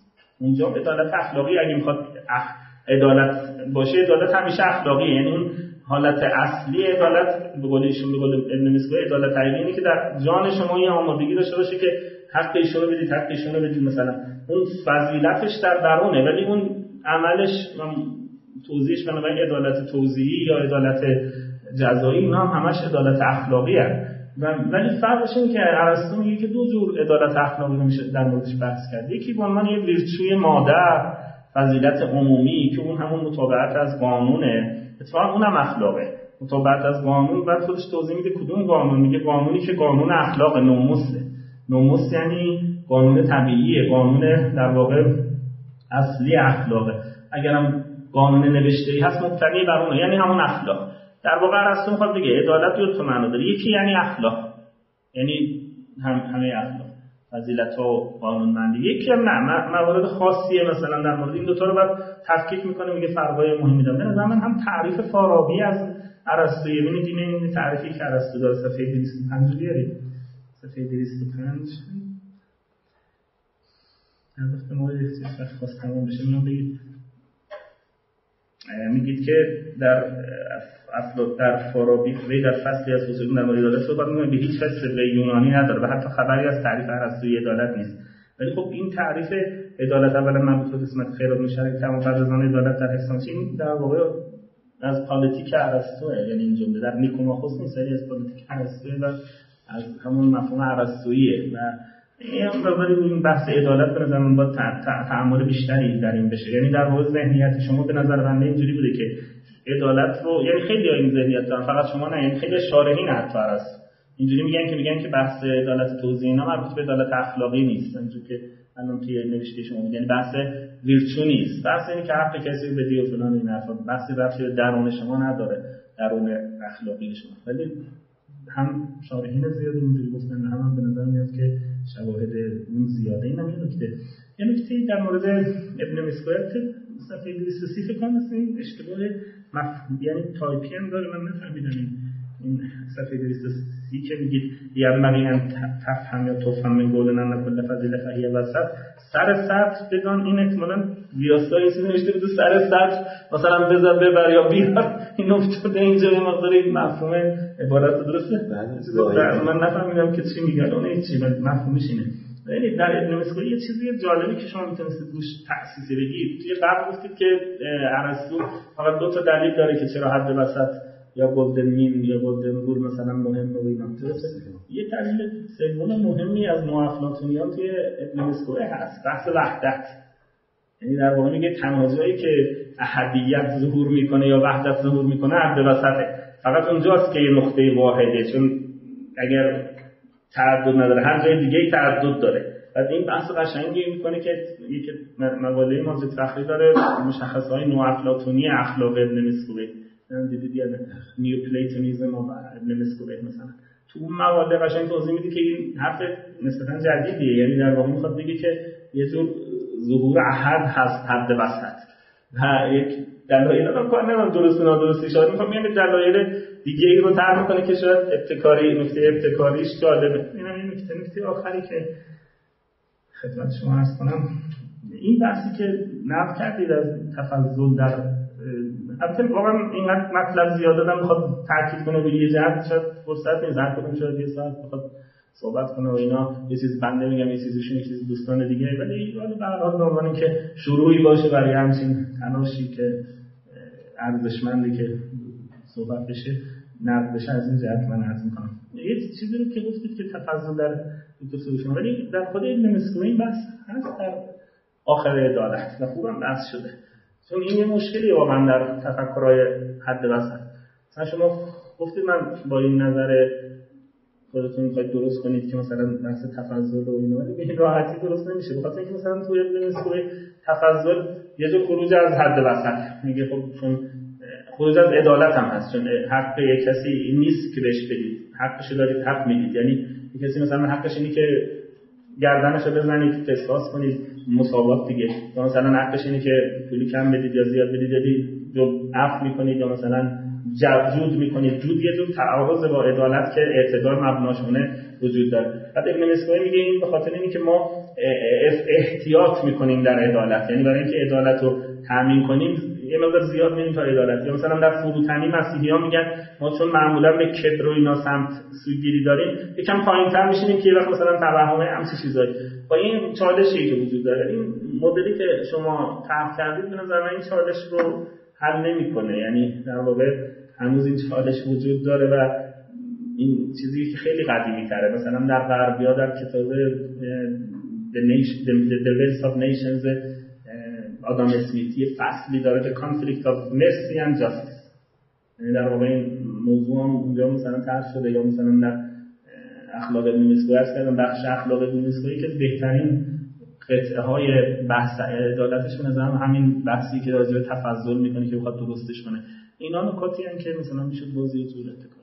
در هر صورت اون چیزی که بنده واقعا فکر میکنم اون مثلا راه حلی که شما میگید که مثلا درست می‌کنه اصلا به نظر من هنوز خودتونم شاید گفتید یه تعاملیه، ولی شاید کیس‌های دیگه رو هم باید روش بررسی کرد تا ببینیم که مثلا یا این همه کیس‌ها رو جمع کنیم. در صورت واقعا یک کتاب خیلی خوب و خواندنیه و این نکاتی هم که من گفتم بیشتر خواستم فقط بگم که منم خوندم و استفاده کردم این کتاب رو و شاید دوست دارم یه وقتی مفصل‌تر یه چیزایی رو راجعش بنویسم و طبیعتاً دیگه خود آقای دکتر اترک هم که من میشناسم یکی از نقدای دوستان هم استفاده نخواهند کرد و اگر جای این هست که بعداً روش کار کنم قطعاً کار خواهند کرد. واقعاً افزوده شدن یه همچین کتابی و میراث مکتوب ما اونطور که آقای غلامی هم اشاره کردن که واقعاً در این بخش ضعیفه، خیلی خبر خوب و خوشایندیه و انشالله که همچین کارهایی بیشتر و بیشتر از دوستان از خودش آقای دکتر اترک که تونستن حاشیه کمتری در زندگیشون باشه که خیلی کارهای مختلف و پراکنده و ندارن و البته تا حدی که من اطلاع دارم مگه این جدیدن اضافه شده باشه مسئولیت های چیزه تونستن این مسئله رو خوب دارن، انشالله که آیا دکتر اگر شما می‌کنید در مورد فرمایشاتشون داری خدمت شما شدید چند سنه برشم که نقل گفتگو با دوستان دیگه اونجا حق ما رو می‌خوام به تیمی شما دارید اسلام خدمت نه؟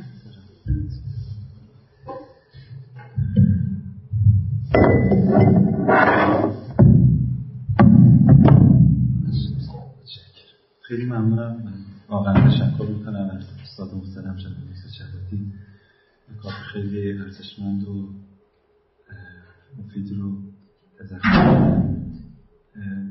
بنده دو تا کتاب نوشتم، وظیفه‌گرایی اخلاقی و اینم کتاب دومه. شخصا کتاب اولمو بیشتر دوست دارم، خاطر اینکه ارزیابان خیلی خوبی داشت. آقای دکتر جوادی بودن، استاد محترم آقای ملکیان بودن، بعد آقای محمدی، آقای حسینی دوست عزیزم، و خیلی اون کتاب رو به چالش کشیدن، نگارش اولیش رو، و طولم کشید، تقریبا 6 سال پروسش طول کشید، اصلاح و چند بار اصلاح.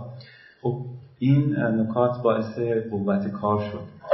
این کتاب یه مقدار داورهاش تحقیر بودن و خیلی زود یعنی داوریش رو زیاد دوست داشتم، مثلا داورها بیشتر به چالش می‌کشیدن نگاه شرعیه رو. لذا اگر استاد محترم جزء ناظران کار بودن حتما این نکات رو می‌گفتند و تا همون نگاه شرعیه اعمال می‌شد و کار حتما بهتر می‌شد. در صورت اینم یه اقبالی هست که انسان مقالش یا کتابش دست ناقدان و ارزیابان خوبی بیفته و باعث بهبودی کار میشه در مجموع. و من استفاده کردم از نکاتی که آقای دکتر فرمودن. من خودم چون میگم اینو سال 92 دادم 95 چاپ شد، اگر مثلا دوباره بخوام این کتاب رو چیز کنم بخش اولش رو کلا حذف می‌کنم، بخش کلیات که بحث‌های تعریف اخلاق و شاخه‌های فلسفه اخلاق اینا دیگه به اندازه کافی جاهای دیگه هست، ولی خب آدم اون زمان نگارش می‌کنه بعد یه احساس می‌کنه مثلا لازمه، بعد این مقدار می‌نویسه، بعد حذف کردن یکم داره معلم میشه سخته، بعد ناظرم چیزی نمیگه شما میگی حالا دیگه باشه. ولی خب فکر می‌کنم خودم اگه دوباره این کتاب رو می‌خوام بنویسم حتماً قسمت اولش رو حذف می‌کنم. حالا یه چیزی هم تو سیر این کار صورت گرفت که آقای دکتر نگفتن الان نظرشون رو بپرسم. این کتاب چارچوبش تاریخیه، یعنی ما به طور تاریخی اومدیم فرد به فرد حکمای اسلامی رو بررسی کردیم و دنبال این بودیم که چه نکته ابتکاری داشته، از کی تبعیت کرده، خودش چی اضافه کرده، اینو می‌خواستیم در بیاریم. لذا کتاب بیشتر حالت توصیفی و تاریخی به خودش گرفته. اواخر کار یکی از ارزیابان گفتن که مثلا بهتر بود، یا خودم هم اینجوری فکر کردم، کلا چارچوب کار عوض میشد و محتوایی میشد.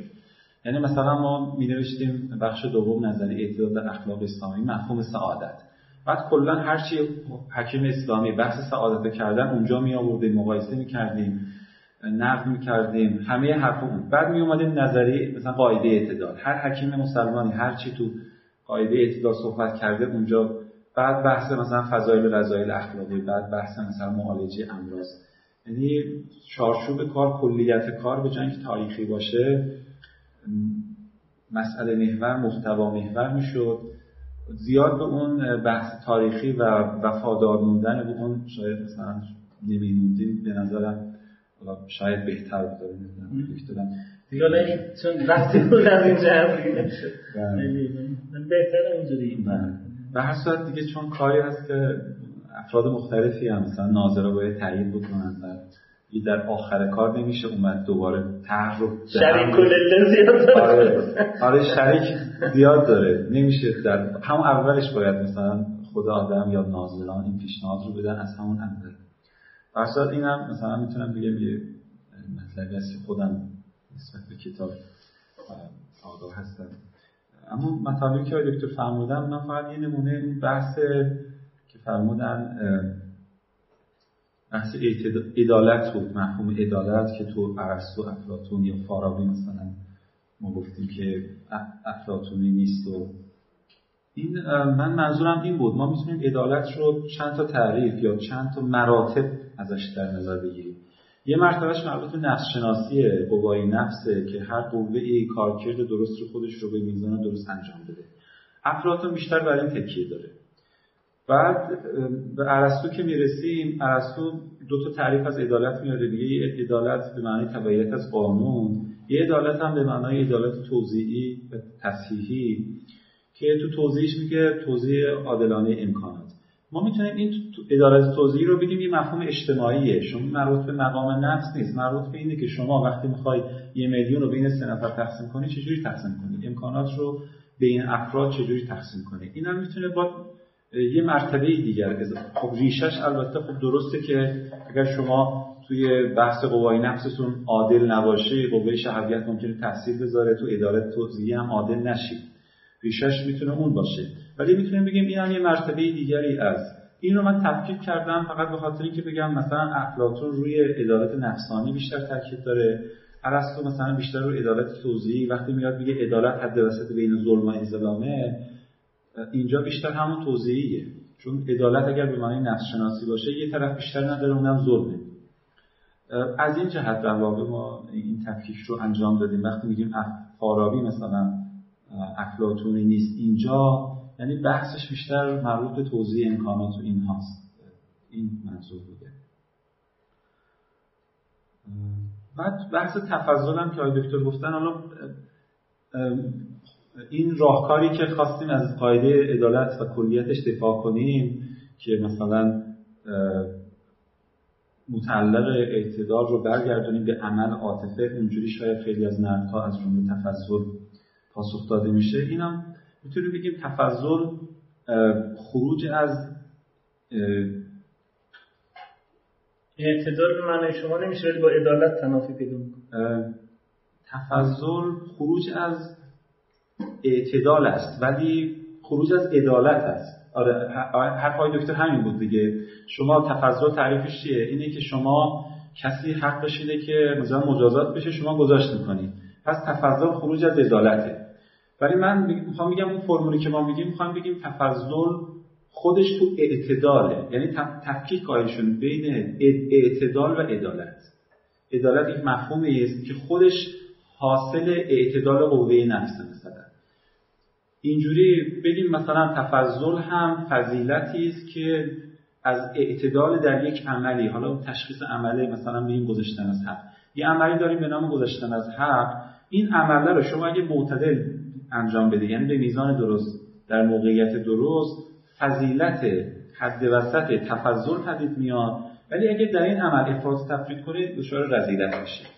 پس اون نقده که دیگران میکنن به نظرم خلط بین عدالت و اعتداله و اینکه متعلقش چیه. حالا اونجا رو من اون مرزه حل میشه ولی خب تو عمل به مشکل برمیخوریم، چون بالاخره الان بین اینکه عدالت انجام بدیم یا سخاوت رو دوباره در عمل گیریم دیگه، نمیدونیم چیکار کنیم.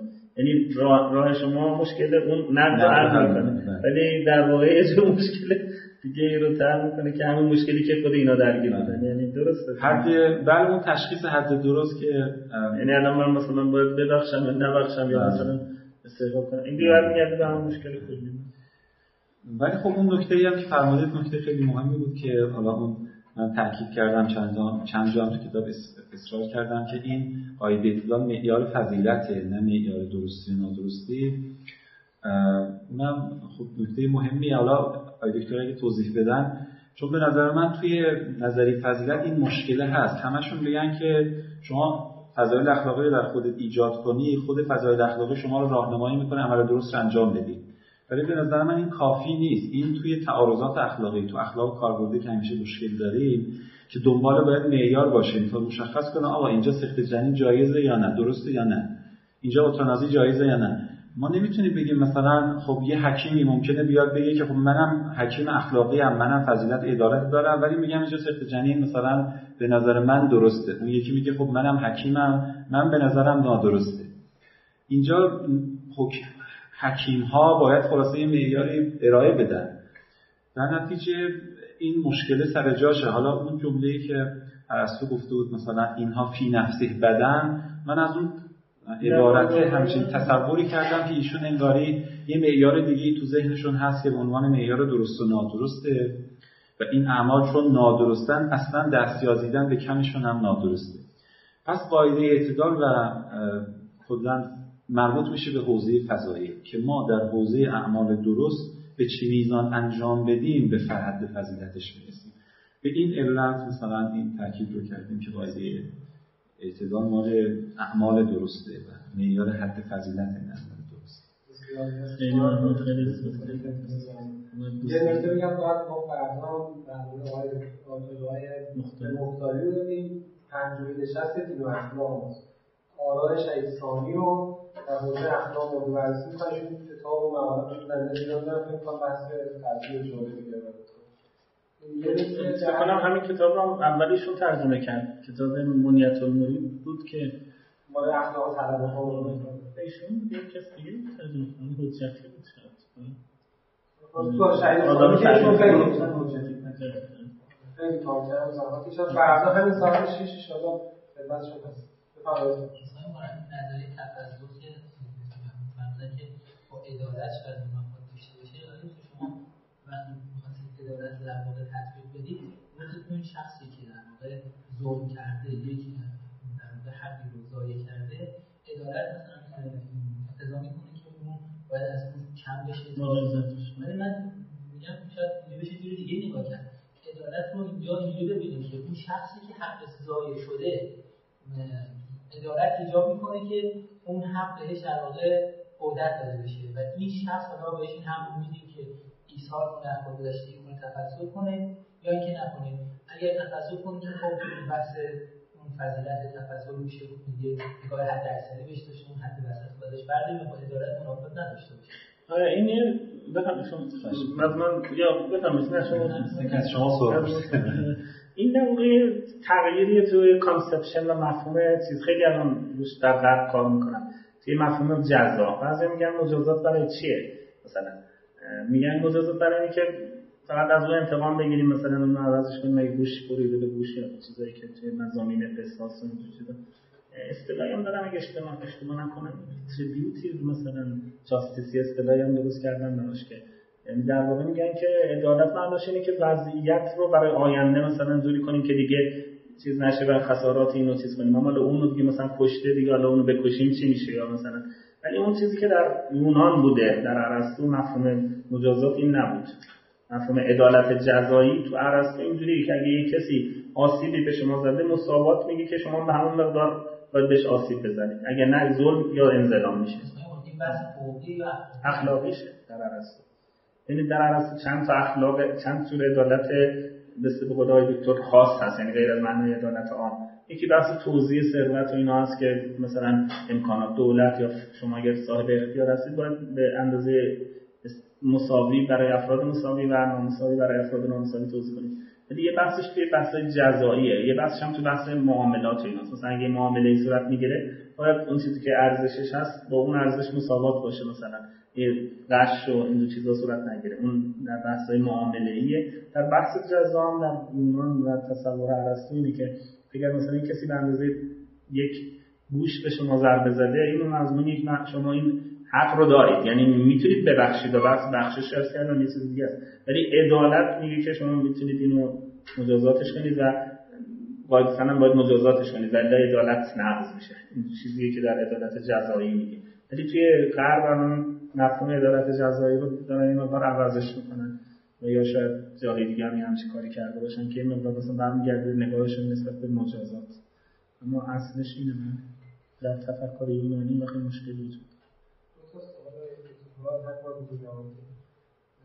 یکی که من خیلی تفاوت بین اخلاق ارسطویی و اخلاق اسلامی توی تحلیل شما متوجه نشدم، حالا به کلیت شدن چون یک فرق نیست. خیلی متوجه نشدم که اینا کجاها بیشتر اخلاق اسلامی چون گفتید نظریه تا در اخلاق اسلامی خیلی متوجه نشدم که مثلا کار ویژه‌ای که مجموع متفکران ما تو حوزه اخلاق کردن این چیه. یه نکته اینه که من تو تحقیقات حوزه اخلاق خیلی کم می‌بینم که مثلا این بحثی که هم به مردم وقتی ما میگیم بحث اخلاق تو ذهنشون این سلسله‌های اخلاقی و این نکات اخلاقی که علما رو گفتن و میگیرن الان اینا میاد. اینا اصلا قابل نظام‌بندی به قول شما نیست تو اخلاق اسلامی، یا اگه هست با چه شاکله‌ای اصلا می‌گنجه تو اعتدال یا نمی‌گنجه.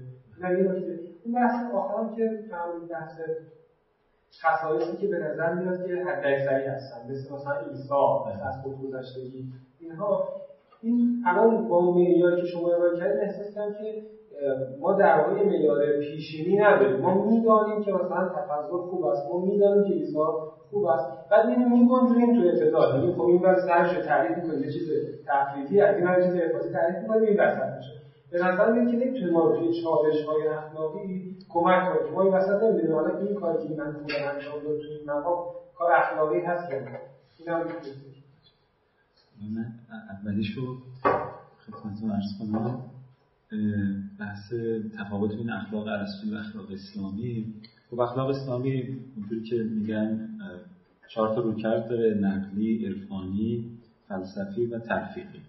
تو این کتاب ما فقط اون تلفیقی و فلسفی رو بحث کردیم. کلا نقلی و عرفانی که اصلا کلا تفاوتش روشن دیگه، مبناش عقل نیست.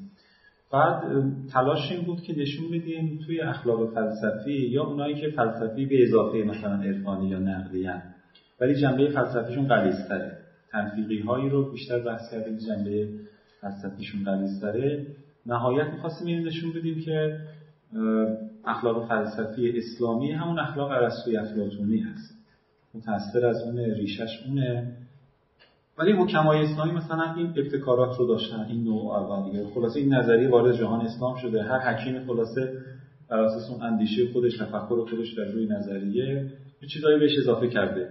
مثلا اون چیزایی که اضافه شده بحث معالجه امراض نفسانی مثلا خیلی خوب توی اخلاق اسلامی بحث شده.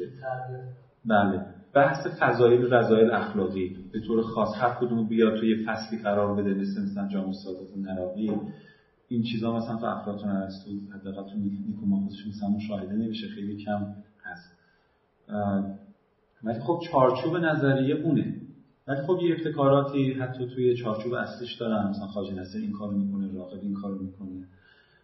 در نتیجه تفاوت چارچوبی کلیتی ندارن، ولی خب شاخ و برگ‌هاش اضافاتی داره. هر کس مثلا دیگه بیس کار همین بوده که نشون بدیم هر کس چی اضافه کرده به نظریه. اون دو تا که بله بله یعنی همون مشکل بوده به نظرم که مثلا این مشکل بود. خلاصه به اخلاق یه چیزی نیست که ما از صفر شروع کنیم. ما میراثدار مثلا سنت‌ها و اخلاقیات گذشتگان خودمون دیگه، چیزی که میاد به ما میرسه. بعد هر اندیشمندی تلاش میکنه که اون مشکلاتی که وجود داره که بیشتر تو تعارضات اخلاقی و اخلاق کاربردی پیش میاد، میخواد یه نظریه‌ای بده که این تعارضات رو نظاممندش کنه، درست بکنه. چیزی که اخلاق عرفی بگیم، مثلا اخلاق عامیانه عرفی که هر کس میدونه آقا عدالت خوبه، ظلم بده، ایثار خوبه. میخواد اون مشکلاتی که تو اخلاق عرفی پیش میاد رو ایشون یه لایه بره عقب‌تر و نظاممندش کنه، مثلا مسائلش رو تا میتونه حل کنه.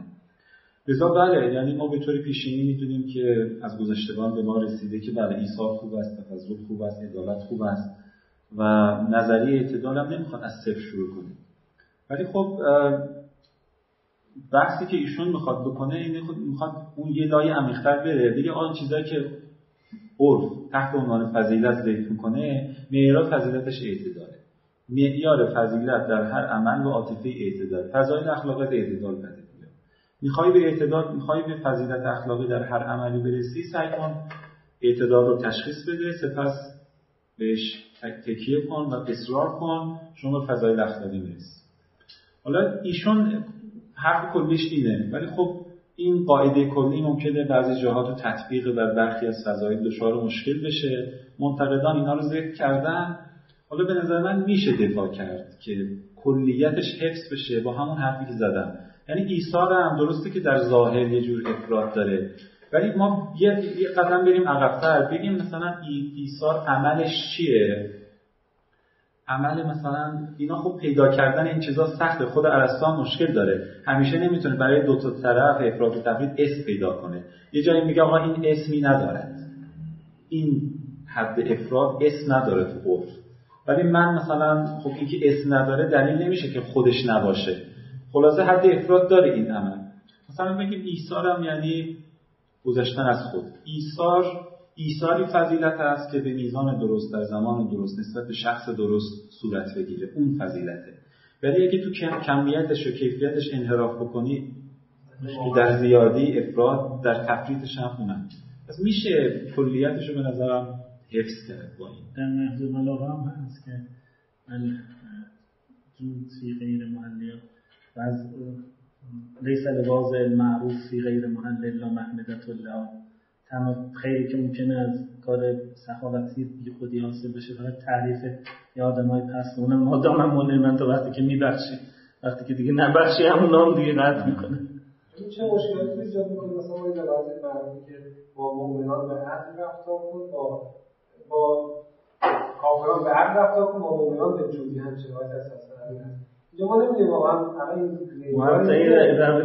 اینجوری من نشنیدم. اگه میگه از بهتره یا جود، نه با مؤمنان اینا نمیگه، نه تفکیک میکنه بین کافران. بیل العدل خیر من الجود به صورت کلیه.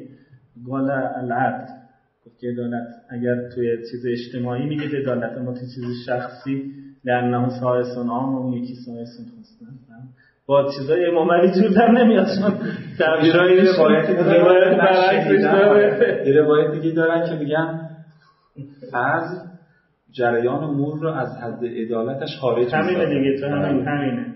در نهایت یخرج الامور من محله، ولی عدالتی از در عمل هم واقعا ما می‌بینیم دیگه، میایم به یه نفر، به یه دانشجویی از عدالت خارج بشیم، می‌بینیم اضافه کنی مشکل پیش میاد. یکی هم میاد من مشکل دارم، به خاطر مشکل اون من تصادف کرده بودم، من چی داشتم، به همه باید این واسه لطف بکنید. یه قدم از عدل میریم کنار، دیگه مشکلات ایجاد میشه. شما فرمودید که حد اعتدال در واقع چون دیگه مبحثی کمیه و در واقع بیشتر به جنبه کیفی اشاره نمی‌کنه، دیگه واژه حد درست رو براش جمع کنید. بعد اونطور دیگه فرمودید که قاعده اعتدال معیار فضیلت است، نه درستی رو ما درسته. الان بحث حد درستی که اونجا جمع کردی آیا مفهوم خاصه که آره مشترک لفظی شد؟ حد درست یعنی حد مناسب. یعنی شما این عمل رو یا این احساس رو می‌خوای بروز بدی، به چه میزان بروز بدی؟ حد مناسبش چی؟ مشترک لفظی شد. اونجا که میگیم معیار درستی و نادرستی نیست، اون بحث اخلاق هنجاری میشه که یک عمل به چه علت درسته، عدالت به چه علت درسته. مثلا سودگراها میگن چون سود اکثریت رو ایجاد می‌کنه. وظیفه‌گرا یا مثلا ما که قائل به حسن قبول ذاتی هم میگن چون فی نفسه درست است. اون بحث معیار درستی و نادرستیه. اینجا بحث در واقع بحث کیفیه، همون تعبیر بهترش این خلط ایجاد میشه، همون حد مناسبه. ولی یه چیزی رو عرض کنم نسبت به این که این معیار اعتدال نسبی هستش. بله اضافی خود ارسطو تاکید میکنه، خودش مثال میزنه، میگه یه ورزشکار حد اعتدال غذا خوردنش مثلا براش ممکنه 6 واحد غذا باشه در روز.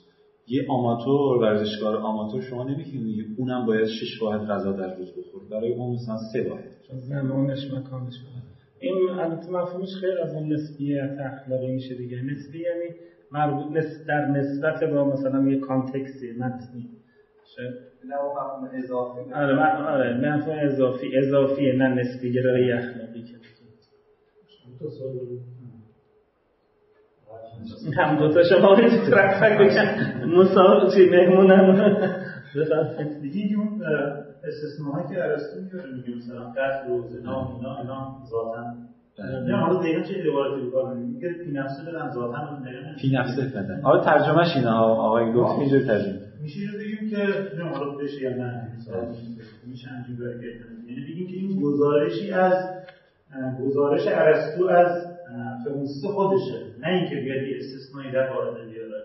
یعنی ما داریم ارسطو گزارش خودش از فلسفه خودش داره ارائه میده، نه اینکه بیاد بگه که همیشه یعنی دیگران هم یه مثال همین نکته خوشمیاد. من سوال دوم هم بگو که ببینید کدوم راحت کردم همین سخت کردم. تفسیر نوبت تفسیر قالب و تفسیر جامع است. بله قایت جامع است. اون توی تفسیر جامع گفتیم 3 تا قالب، یعنی یکی کانتمپلیشن یا تعامل به اضافه فضا اخلاقی خیرات بیرونی هم اضافه کردیم. فکر کنم ما یعنی اون نباید بیاد چون این نفس ارزشمند نیست و ابزاریه، اون وقت یعنی جدا کنیم از این دو تا رو باید در نظر بگیریم. یعنی خود خیرات بیرونی جزئی از اون غایات نهایی نیستن، صرفاً ابزارن برای رسیدن به حالا هم فضایل و هم این کانتمپلیشن.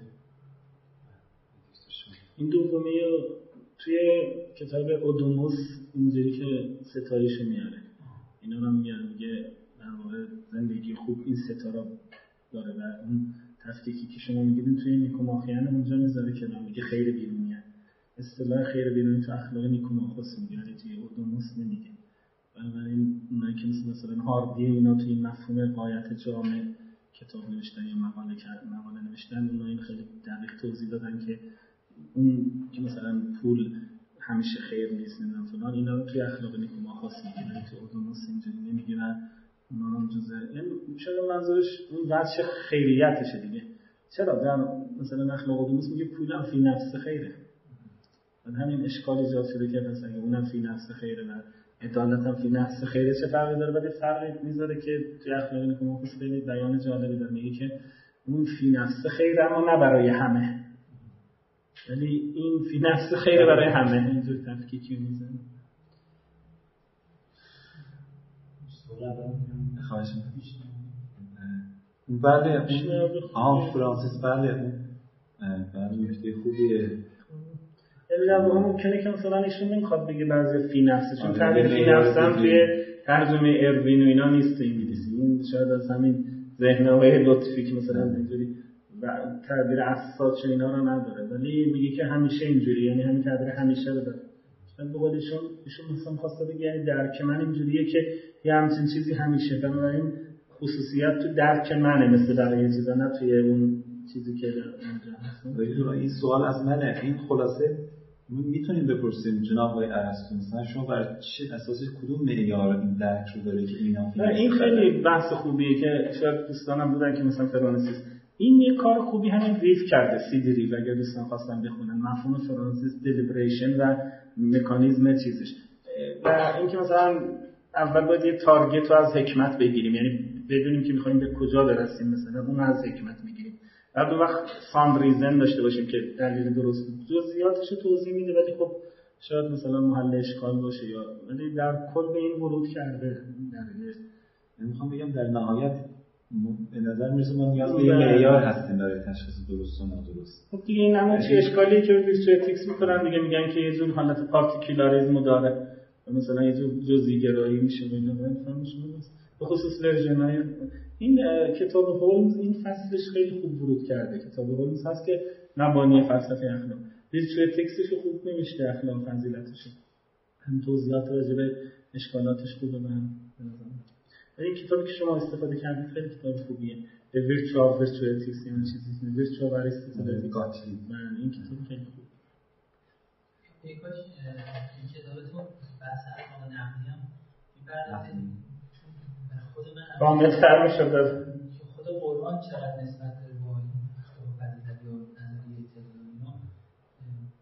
به این اشاره به بحث غزالی شده دیگه، چون غزالی ابتکارش همینه، آیات قرآنی شاهد آورده از طریق غزالی پرداخته چیزایی که گفته شده. ولی تو قسمت نقدم گفتیم واقعا اینا نمیشه گفت این آیات دلالت بر این میکنه که به طور کلی قاعده اعتدال در همه جا فضیلته، فقط همون چیزی که افلاطون میگه، یعنی فضیلت رو در بعضی از امور این آیات نشون میده که باید رعایت بشه و خوبه میانه روی، مثل همون در بخشیدن یه زیاد نبخش کم هم نبخش. ولی نمیشه گفت به عنوان یه قاعده قرآن و اسلام مثلا میپذیرد که همیشه فضایل در حد وسطن، همیشه باید معتدل باشیم. آیه حدیث خیر الامور اوسطها مثلا نمیشه گفت تطبیق داد به قاعده اعتدال در ارسطو. دقیقاً میتونم بگی که شاید اوسط مثلا یه توسط بینه باش توسط بودن، یعنی خلاصه هر عملی میتونه جانب افراطی تفریطی داشته باشه، ولی حد وسط دقیق مثلا فضیلت نیست. علاوه اینکه یه نصف بدل هم داره، باید خیر الامور عزاهم مثلا گفته قصد منه از کتابی اخیراً برنامه کتاب سال شد. اگر کسی این حوصله ترجمه‌اش داشته باشه این بخشی که بنده هستم حمایت مالی میکنه، یعنی ساپورتش میکنه، چون از برندگان کتاباشون ترجمه بشه چیز میکنه. تو ایران نه توی مالزی بود آقای هاشم کمالی کمال هاشمی هم اسمش هست همین الوسطیه، یعنی به انگلیسیه Moderation in Islamic Ethics، شبیه نه بحث شماست، یعنی بعد از شما نوشته 2015 اخیراً در واقع همین امسال اومد ایران برنده شد، اعتدال در اسلام الوسطیه. اسم انگلیسیش اینجوری الوسطیه و داخل پرانتز گذاشته مادریشن همین اعتدال فلسطین در انگلیسیه. اگه اهلش هستید کتابش رو هفته بعدش رو نه طوری که نمیشه اعتدال 300 صفحه‌ای. من یه سوال دیگه هم داشتم در مورد انتقادی که در مورد اخلاق فلسفه این نظریه اونها داشته بحث یکی من که اونها وسط قائل میشن میگن بعد یه روایت همجوری که میتونید باهاش چیز کنید، چون ما بحث قوای نفس رو وسط میکشن و به این مسئله توجه دارن، بعد اونجا اگر مثلا بخوایم نگاه کنیم در مورد تعامل بین نیازهای انسان و کمالات اون تعدیلی که انسان میتونه بهش برسه، اونجا بتونیم مثلا ببینیم حکمت هم میتونه به عنوان فضیلت قوه عامله یه حد وسطی براش قائل بشیم. یه نگاه افلاطونی تا نگاه ارسطویی اینجوری شاید بتونیم ازش بگذریم. یعنی هم خود حکمت هم زیاد رفتنش توش چیز زیاد آدم به چیز دنیا میشه. فکر کنم یه جایی اشاره کرده رو تفسیرهای مختلف از اینکه حکمت چیه و چرا بده، افراط در حکمت چیست. این هر عالم اسلامی متفکر اسلامی یه جور تفسیر کرده. شاید از همه بهتری که با اون نقده که گفتم افراط در حکمت چه اشکال داره وارد نمیشه. این تفسیریه که حالا نمیدونم کدوم از حکیمان اسلامی بود، گفته بود که مثلا بالعرض نادرست میشه. همین تعبیر شما که مثلا شما وقتی بیشتر بخواید به 24 ساعته به حکمت دانشگاه پردازی از خانواده و زن و بچه و اینا میمانی، از بدن، اینو بدن رو تاکید میکنن. خب بدن نیاز به غذا داره، انسان هم مرکب از جسم و بدنه. بدن تحلیل میشه از اون جهت بالعرض بده. لذا چون ما مرکب از بدنی باید مثلا زیاد در حکمت هم غور نکنیم. حالا اگر جانب بدن نبود و روح محض بودی که اون وقت فرشته و ملک این مشکل پیش نمی‌اومد. هر چه بیشتر انسان حکمت داشته باشه تلاش کنه. تشکر می‌کنم از دوستانی که تشریف آوردن. خیلی از دوستانم ممنونیم که دوستانم اهل اخلاق و ماله مثلا اکثرانی که من میشناسم و لاشده بودم مورد از دوستان خیلی آشنایی ندارم، ولی بقیه که میشناسم توی مؤسسات که تو قم حوزه اخلاق کار می‌کنم دانشجوی اخلاق اهل تأملاتن و خلاصه فرصت کنن خلاصه انشالله یک کتابایی باید بنویسن.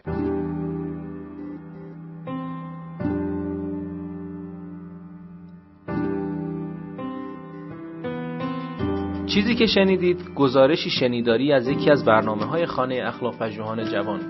مجموعه ما یک مجموعه غیرانتفاعی و مردم نهاده که از سال 94 تا کنون تلاش می‌کنه مباحث اخلاق رو در فضای نظری و عملی که تا حدودی کم رنگ شده هم تا اندازه احیا کنه و هم در قدم‌های بعدی رشد و اعتلا بده.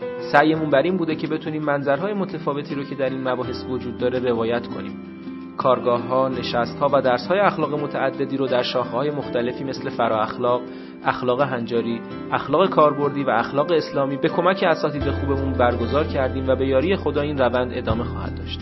اگر دوست داشتید با مجموعه ما آشنا بشید، آدرس سایت ما ethicshouse.ir هست. میتونید اسم مؤسسه یعنی خانه اخلاق‌پژوهان جوان رو هم گوگل کنید. به اضافه این که میتونید ما رو در تلگرام، اینستاگرام، توییتر و آپارات با همین عبارت جستجو و پیدا کنید. رایگان بخشی در ساحت دانش از روز اول خط مشی مجموعه ما بوده و امیدواریم که با حمایت شما این روند ادامه پیدا کنه. اولین درخواست ما از شما اینه که اگر اشکالاتی دیدید چه در خود برنامه‌ها و چه در همین فایل‌های صوتی از کنارش رد نشید و حتما به ما منتقل کنید تا اصلاحش کنیم. یا اگر پیشنهادی دارید، مثلا استادی رو میشناسید که به نظرتون قابل استفاده میاد، به ما معرفی کنید.